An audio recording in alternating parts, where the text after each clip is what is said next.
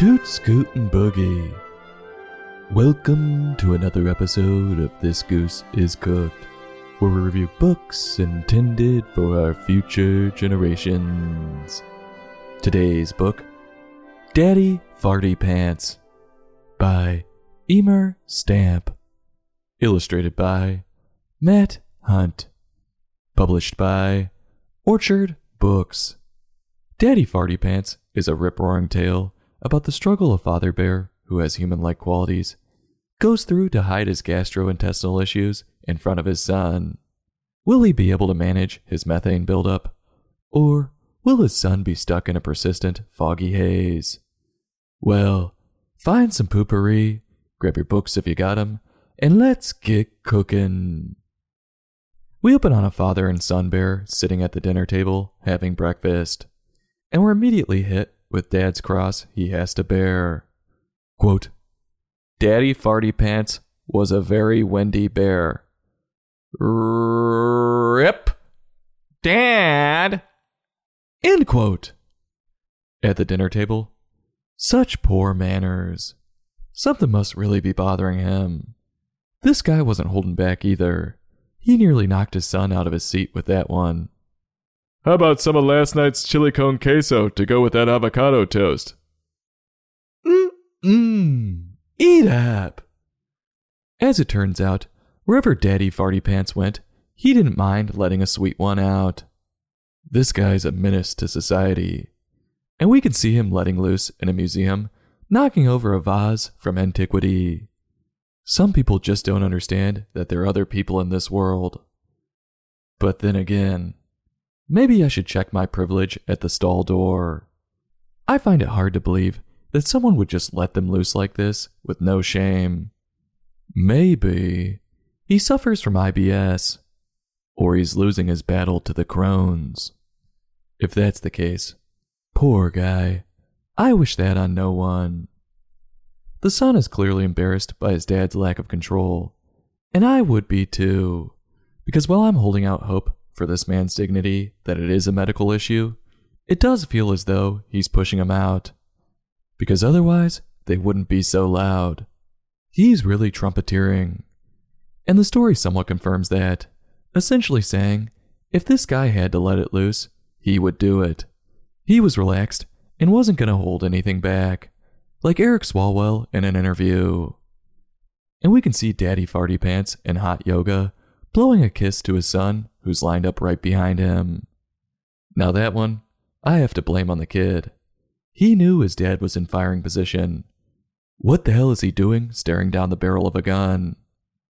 Daddy Farty Pants loses all sympathy when it becomes clear he had no respect for anyone. He doesn't even have the common courtesy to claim him.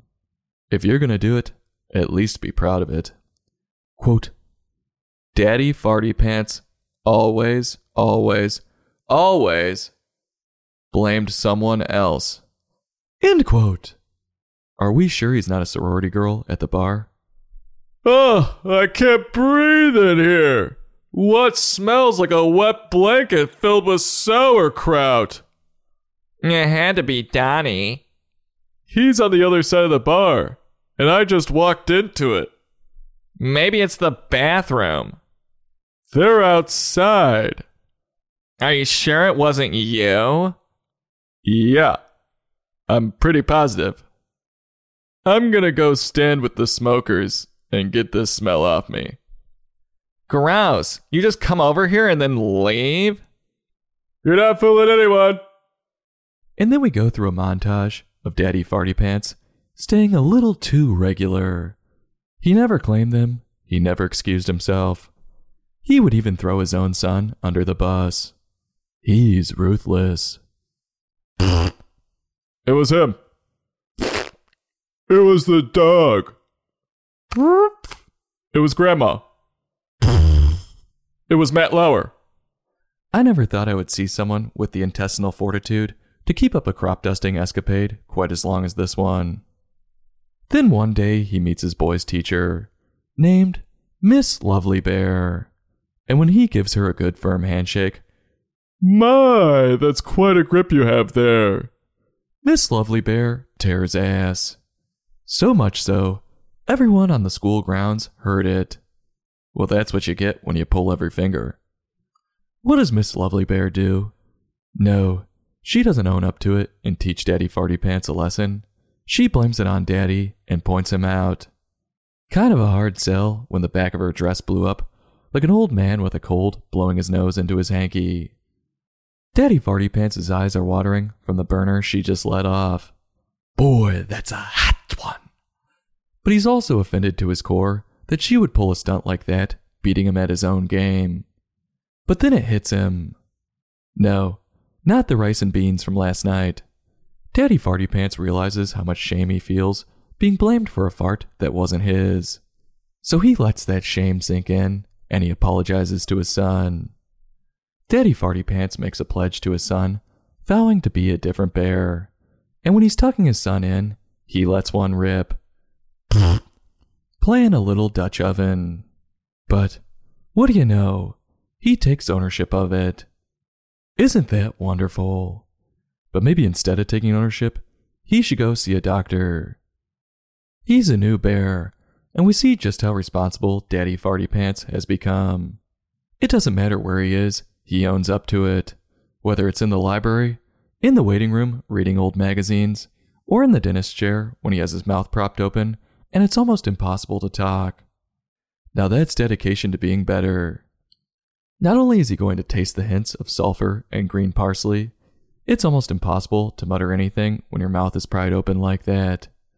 Which is why I never got why the dentist asked so many questions. Hey, Dan, how's your family? Now tell me if this hurts. Great, Dan. So I hear you're into cars. yeah. Yeah, I'm a little bit of a musclehead myself. What kind of cars you have? Yeah, those are nice. How did you get into it?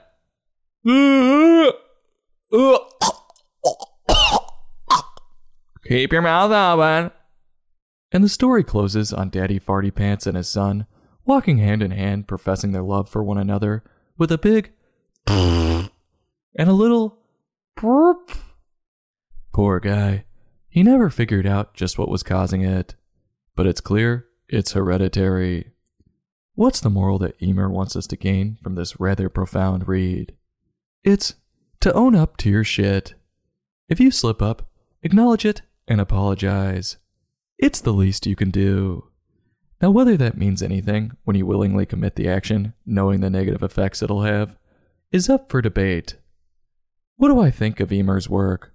Well, I thought the title and the main character's name was apropos. It just wasn't all that subtle, though.